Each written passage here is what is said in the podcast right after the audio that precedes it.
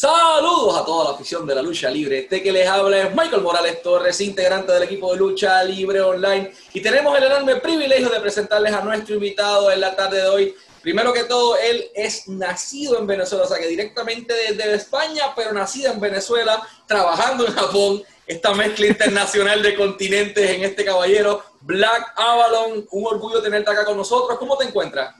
No, primero lo digo, el orgullo es mío, o sea, para mí es un, privilegio estar aquí, es, o sea, yo sigo la, bueno, la carrera en la de Hugo, la seguía desde, desde pequeño, y luego cuando conocí Lucha Libre Online, pues, o sea, para mí es un honor estar aquí con vosotros, yo muy encantado. El honor es nuestro, al igual que yo sé que Hugo va a estar viendo esto en su momento dado. Eh, vamos a hablar un poco de esta trayectoria internacional que estábamos en tres continentes mezclados, o sea, Black Avalon nace en Venezuela. O sea, Black Avalon es venezolano, su papá es español, procede a irse a vivir a España y posteriormente llega a Japón. O sea, que es el único venezolano en la lucha libre trabajando en, el continente asiático. ¿Cómo fue que comenzó tu pasión por la industria de la lucha libre allí en Venezuela? A ver, lucha libre en Venezuela, si alguno que tiene mi edad se acordará, que lo, pasaban como a las 2, 3 de la mañana, ¿eh? Y mi hermano y yo, desde que tengo memoria, sé que a lo mejor no sabía decirte la edad, pero desde que tengo memoria nos quedábamos escondidos para verlo por la madrugada y tal. Luego, eh, en la secundaria, más o menos, hicimos un año y algo de lucha olímpica. Tuvimos que dejarlo por el tema de que el horario cambió y se acababa de noche. Y bueno, sabes que una madre en Venezuela con niños salga de noche, pues como que no le hacía gracia, ¿no? Y, llegar a España y en. Pues. no, no había nada, hicimos lo que podíamos, ¿no? Por nuestra cuenta de defensa personal o ayuda y tal, lo que nos gustaba. Y hasta que ya conocí una escuela en Madrid y me apunté, o sea, tampoco la conocí un día, al día siguiente ya estaba apuntado. Eh, tenía ganas increíbles de hacerlo. Y entonces ya llegamos de... En Venezuela comienzas a ver lucha libre con tu hermana, pasamos a España, tu familia después decide eh, moverse de un país a otro. ¿Cómo fue esta transición para ti eh, personalmente, o sea, salir de, de, un país como Venezuela que tiene muchísimas cosas hermosas, pero que también tiene cosas que son un poco difíciles en cuanto a las situaciones políticas y todo. Y tu parte con España, que para mí es uno de los países más liberales que yo he tenido la oportunidad de visitar. ¿Cómo fue ese golpe en aquel momento dado del Black Avalon que llega de Venezuela a España y se topa con que, espérate, aquí sí hay lucha libre? Mira, de entrar a llegar aquí y ver que lo ponían en la tele a una hora decente, eso ya, bueno, lo voy a dejar a la comida. Que la gente que no le guste la lucha libre, está comiendo por la tele y están pasando Raw SmackDown. Bueno, ahora ya no, pero antes sí, ¿no?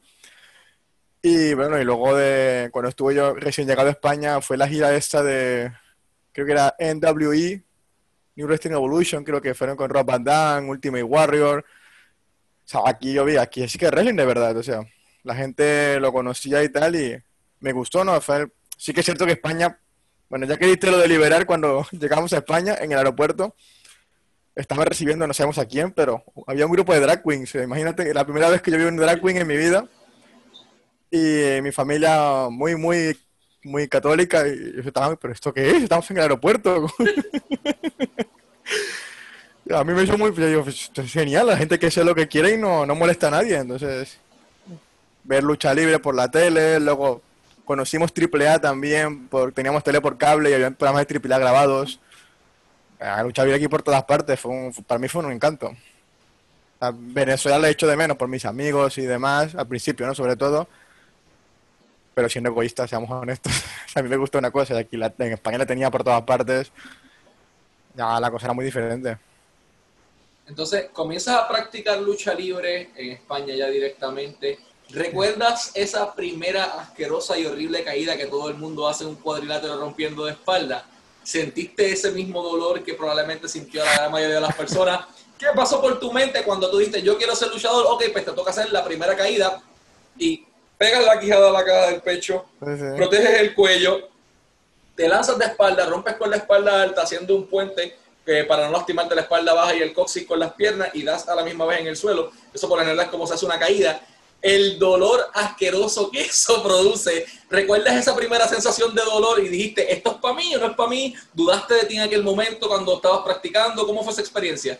Mira, yo tengo tres primeras caídas, ¿vale? Que es lo... En España el ring es blando. O sea, el ring de España es una colchón. Para mí eso, es una cama. Luego cuando fui a Inglaterra, con mi hermano fuimos a un, a un campamento, ¿no? Estuve una semana entrenando allí en WAW con la familia Knight. Y ese ring, cuando nos tiramos, yo me quedé esto. No voy a recibir aquí una pabrón en mi vida. Eso estaba como una piedra. Y yo pensaba, no hay más duro que esto.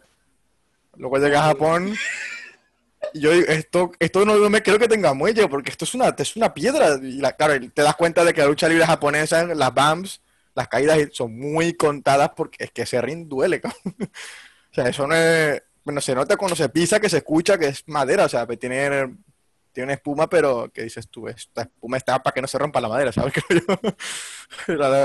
y la primera, la primera de Inglaterra y la de Japón, sobre todo, yo digo, yo no voy a ser aquí 100 en mi puta vida. No quiero, no quiero.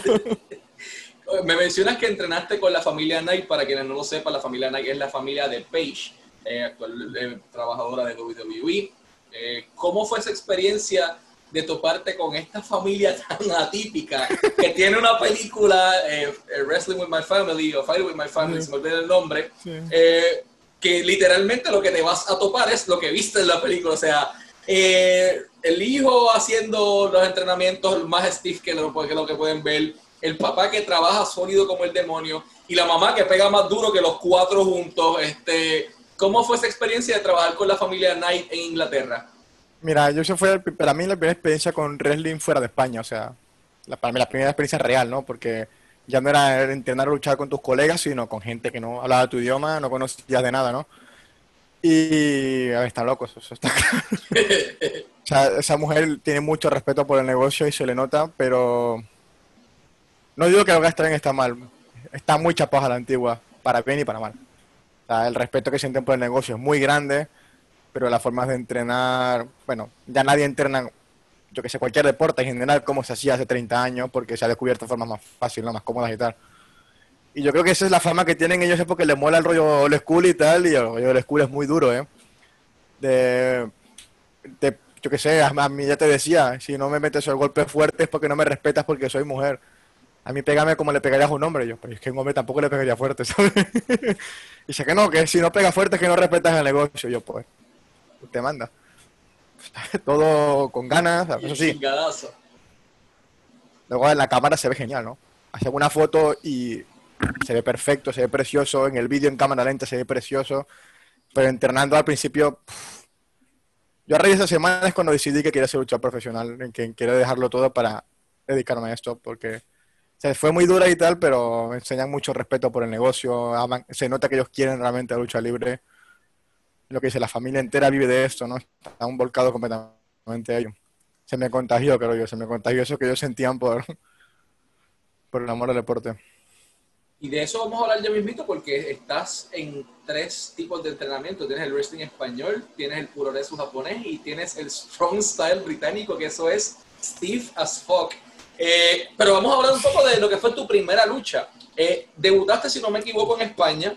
Eh, ¿Cómo fue esa primera lucha? ¿Qué recuerdas cuando saliste por la cortina, por el escenario?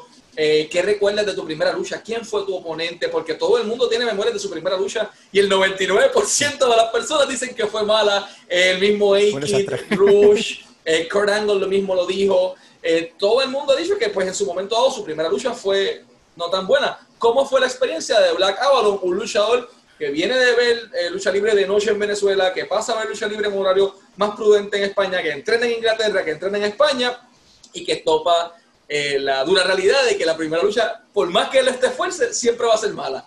Sí, sí, es horrible, es horrible.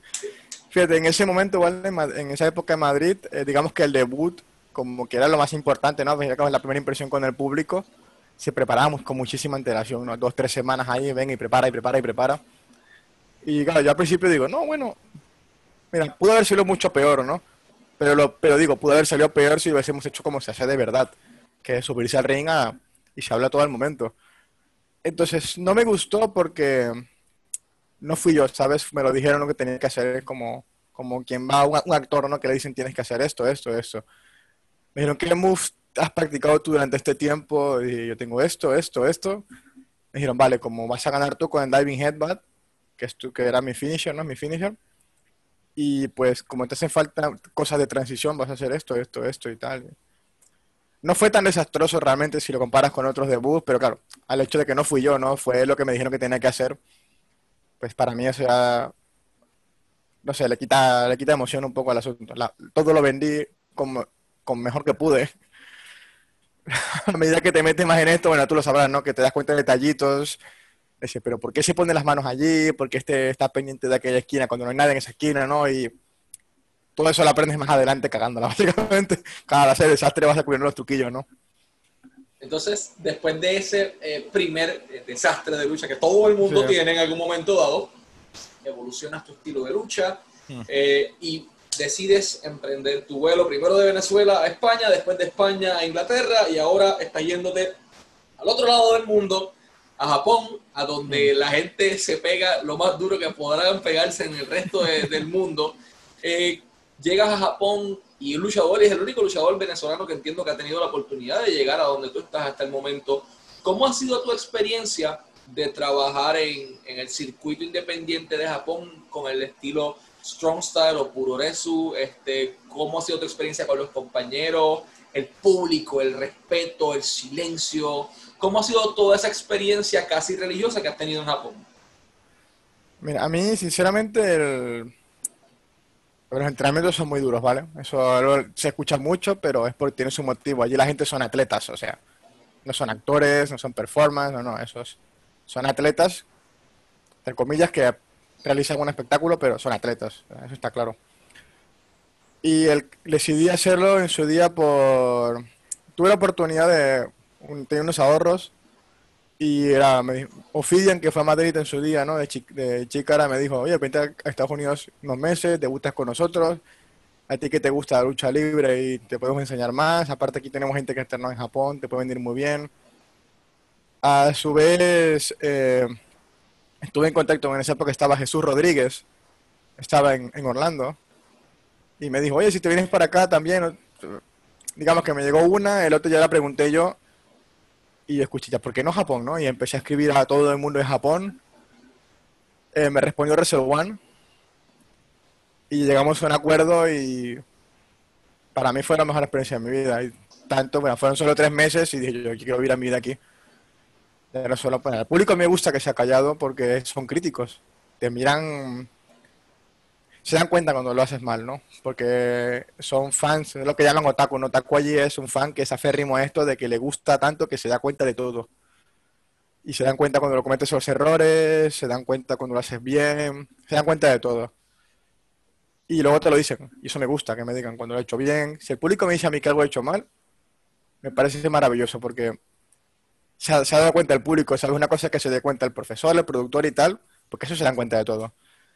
Pero si el público también se da cuenta muchas veces, pero no te dice nada, dice, va a ser equivocado lo que sea. A mí que me lo diga el público, me, ese señor joder, ha pagado una entera y yo tengo que hacer el máximo esfuerzo para entretenerle. Encima me dice cómo mejorar, ¿sabes? Para mí eso es un, halago de viendo el público y me gusta. Al final me acostumbré al silencio de...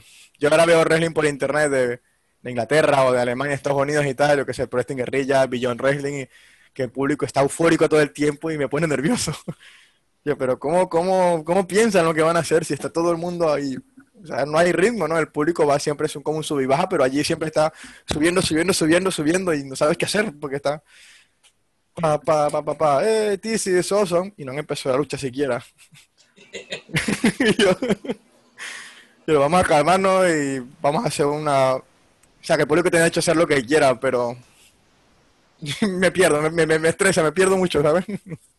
Vamos entonces, eh, después de que James Storm mencionó en una entrevista con nosotros que ya él tenía contrato con WWE eh, y la pandemia lo arruinó, viene Rayo y nos dice lo mismo, ya él tenía un tryout pautado con WWE en Orlando y no se dio por la pandemia, Carissa Rivera nos comenta lo mismo y muchas personas han tenido esta historia que contar, pero todo se habla de WWE. Sin embargo, Black Avalon tuvo esa, eh, ese mal timing porque la pandemia eh, él llega y hace un tryout con Big Japan Pro Wrestling, una de las empresas más importantes en Japón, eh, con la intención seria y concreta y directa de firmar a, Black Avalon a un contrato a tiempo completo con Big Japan Pro Wrestling.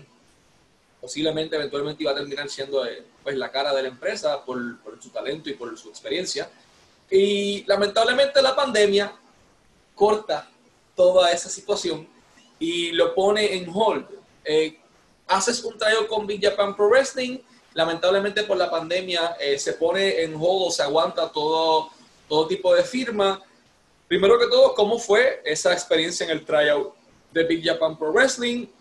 Y si se han mantenido en comunicación eh, posterior a que ellos dijeron, mira, por el momento, por la pandemia, pues no podemos hacer nada, pero te dijeron ellos en algún momento dado en el futuro, vamos a sentarnos a hablar contigo nuevamente, Black Avalon.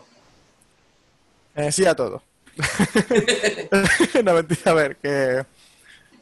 Eh, claro, ellos me escribieron a mí, me sorprendió bastante, ¿eh? Y yo había mandado un currículum a, a otra empresa, porque estaba buscando gente, y me respondió Japan, ni siquiera la empresa a la que le mandé. Y me dijeron, vente tal día que, bueno, hablamos por teléfono, les conté mi situación con mi visado y todo, y me dijeron, no te preocupes, que si apruebas esto ahora mismo, en cuanto acabe la segunda hora no va a haber ningún problema. La segunda hora empezó a finales, a mitad de verano por ahí, ¿no? Y bueno, no hay problema, ¿no? Me preparé físicamente durante meses, dejé el trabajo que tenía para prepararme físicamente ya a muerte. Seis horas entrenando todos los días, más lo que hacía de wrestling, ¿sabes? Que era solamente eso el físico, dos horas por la mañana, dos horas al mediodía, dos horas por la noche. Y llegar al tryout y ser, o sea, es que me odia el mundo, es el día más caluroso de la historia de Japón de los últimos 100 años o así, ¿sabes? en una nave cerrado y venga y venga y venga. Yo venga me esfuerzo me esfuerzo con cambiaron las pruebas también porque te las ponen en la página de internet y logran dijeron no no vamos a hacer otras que hace mucho calor hoy y yo y fue para mí fue más duro las que pusieron que las que estaban antes. Yo no sé qué, qué tienen ellos pero bueno. Y claro es calor y tal lo cabe todo no sin problema.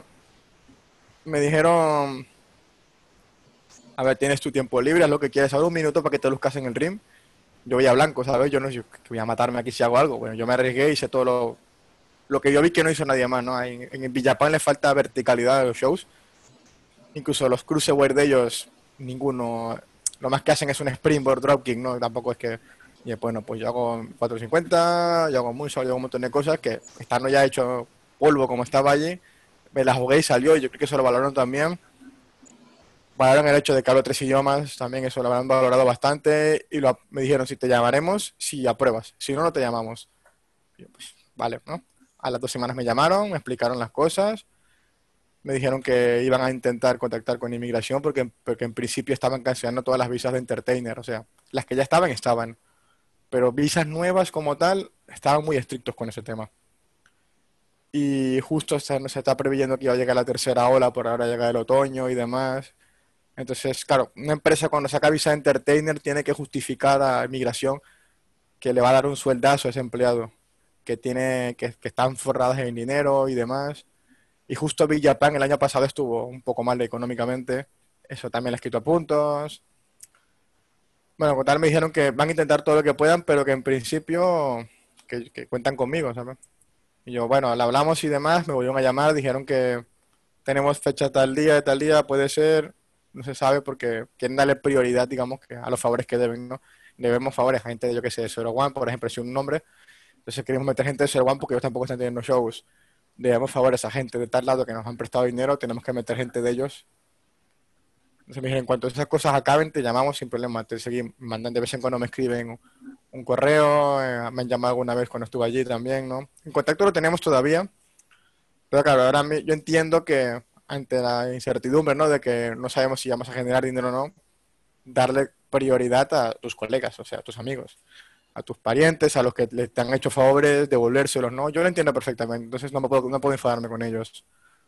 De hecho, bueno, ahora mismo hay una empresa muy pequeñita que se llama Hitup, que han puesto de opener a Ricky Fuji, un activo New Japan, una leyenda, ¿no? Y Minoru Tanaka, que es otra leyenda, de opener, y yo, puedes poner todos los señores de openers porque están desesperados porque quieren vender todo el aforo y tienen 40%, pues meten todos cabezas de carteles en toda la cartelera y por lo menos ese 40% se lo garantizan al 100%. Porque la gente lo menos que recorta es el entretenimiento, eso está claro. ¿Cuál es la principal dificultad de, luchar en, estos tres estilos de lucha? O sea, en el wrestling español, eh, también lo que fue el, British Strong Style, el Japanese Strong Style o Puroresu. Eh, ¿Cómo lograste adaptarte a estos tres estilos y cuál de ellos entiendes que trabajas mejor? El British es el que peor trabajo sin duda. Porque en las experiencias que estuve en Inglaterra se sube el ring. Bueno, no. ¿Cuál es tu finisher? El headbutt. Vale, pues eh, ¿te parece bien esto? Me lanzo a la esquina, tú te quitas, me pegas dos golpes, me caigo y headbutt. yo, vale, esos son 10 segundos de lucha, sí. Tenemos que ser 15. Ah, lo hablamos en el ring. Eso es British para mí. O sea, toda la experiencia que he tenido ha sido esa, de, hablar todo en el ring, con suerte de gente con muchísima experiencia, ¿no? Pero para mí eso es una locura cuando estás, estás verde. Si llevas toda tu vida haciéndolo, sí, sí, pero yo no, imagínate de Madrid, por ejemplo, que todo se marcaba, todo se buqueaba y demás. A ir allí a, a solo hablar 10 segundos de 15 minutos, estaba muy nervioso y bueno, y sigo estándolo todavía con el estilo ese. En Madrid es un poco prima el espectáculo, o sea, no prima tanto el wrestling, sino ni la historia que quieras contar, sino te dan unas instrucciones muy específicas y la verdad es que lo pasé muy mal muchas veces porque no sé, a mí, no, a mí el entertainer no me molesta, pero claro, el nivel que tienen las empresas que lo hacen es muy difícil de alcanzarlo.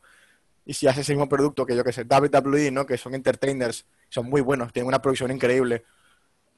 En una empresa de muy poca, no poca calidad, sino me refiero por los medios que hay. Las cámaras son malas, los micros son malos, es muy difícil llegar a un entertainer tan bueno. Y se esperaba eso de nosotros y lo pasé mal por eso. En cambio, en Japón es el, promotor te dice, yo quiero que acabe así. Que este le gane a este en el minuto total. Buscaos la vida. ¿En alguna instrucción quieres que él quede over? No, no, quiero que este se luzca más que aquel y como queráis. ¿Quién es Hill, quién es face? Es vuestro problema. Yo doy unas dos instrucciones y contarle que eso se cumplan y la libertad es vuestra. Para mí eso es la gloria.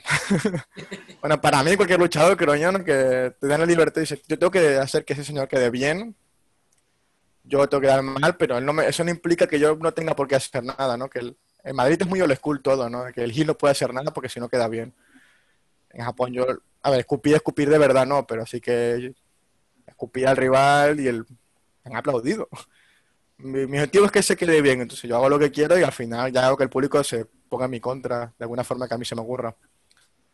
Eso la japonesa para mí es la que más me ha gustado y es he intentado hacer cosas europeas, ¿no? Transiciones mexicanas que me gustan mucho. Eh, transiciones europeas también al wrestling japonés, pero la estructura del combate, las, strikes, todo lo hago muy japonés. Vamos entonces, antes de, pasar al último tema, quiero mencionar que Black Avalon está disponible en todas sus redes sociales, en Instagram como Black Avalorio, como en Facebook como Black Avalon y en Twitter como Black Avalon SPN o Black Avalon Spain. Eso de igual manera va a aparecer al final de, la edición. Gracias a Jacobo por la edición y a Luz por el arte. Eh, por último, y no menos importante, ¿dónde los promotores de todo el mundo, Black Avalon, de España, de Panamá, de Argentina, de Chile, de Puerto Rico, de Estados Unidos, dónde ellos te pueden contactar? Yo tengo todas mis redes sociales, mensajes abiertos. O sea, me han escrito cada locura, pero yo prefiero que me escriban todo el mundo allí y yo leo todo, ¿vale? Ahora mismo me escriben muy poquitas personas, así que tengo tiempo para, tengo tiempo para leerlo, pero yo tengo un correo puesto también allí, pero los mensajes directos de redes sociales es más rápido. La gente la tiene abierta, teclea dos cosas y ya está. Entonces, escribir un privado, yo lo leo y nos ponemos de acuerdo sin ningún problema.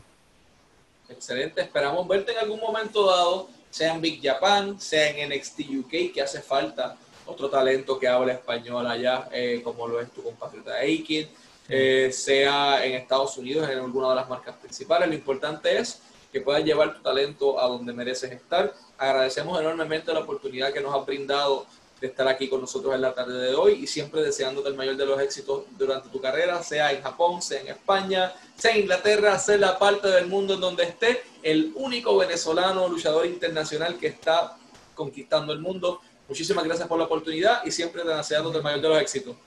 Muchas gracias, Miguel. Bueno, Miguel, Michael, Michael. Es lo mismo en inglés y español. Pero muchísimas gracias, la verdad, y para mí ha sido un honor estar con vosotros. Lo digo, lo diré siempre. Yo encantado de estar con vosotros. El honor es nuestro. Lucha Libre Online, la marca número uno en Pro Wrestling y ahora Combat Sports en el mundo entero.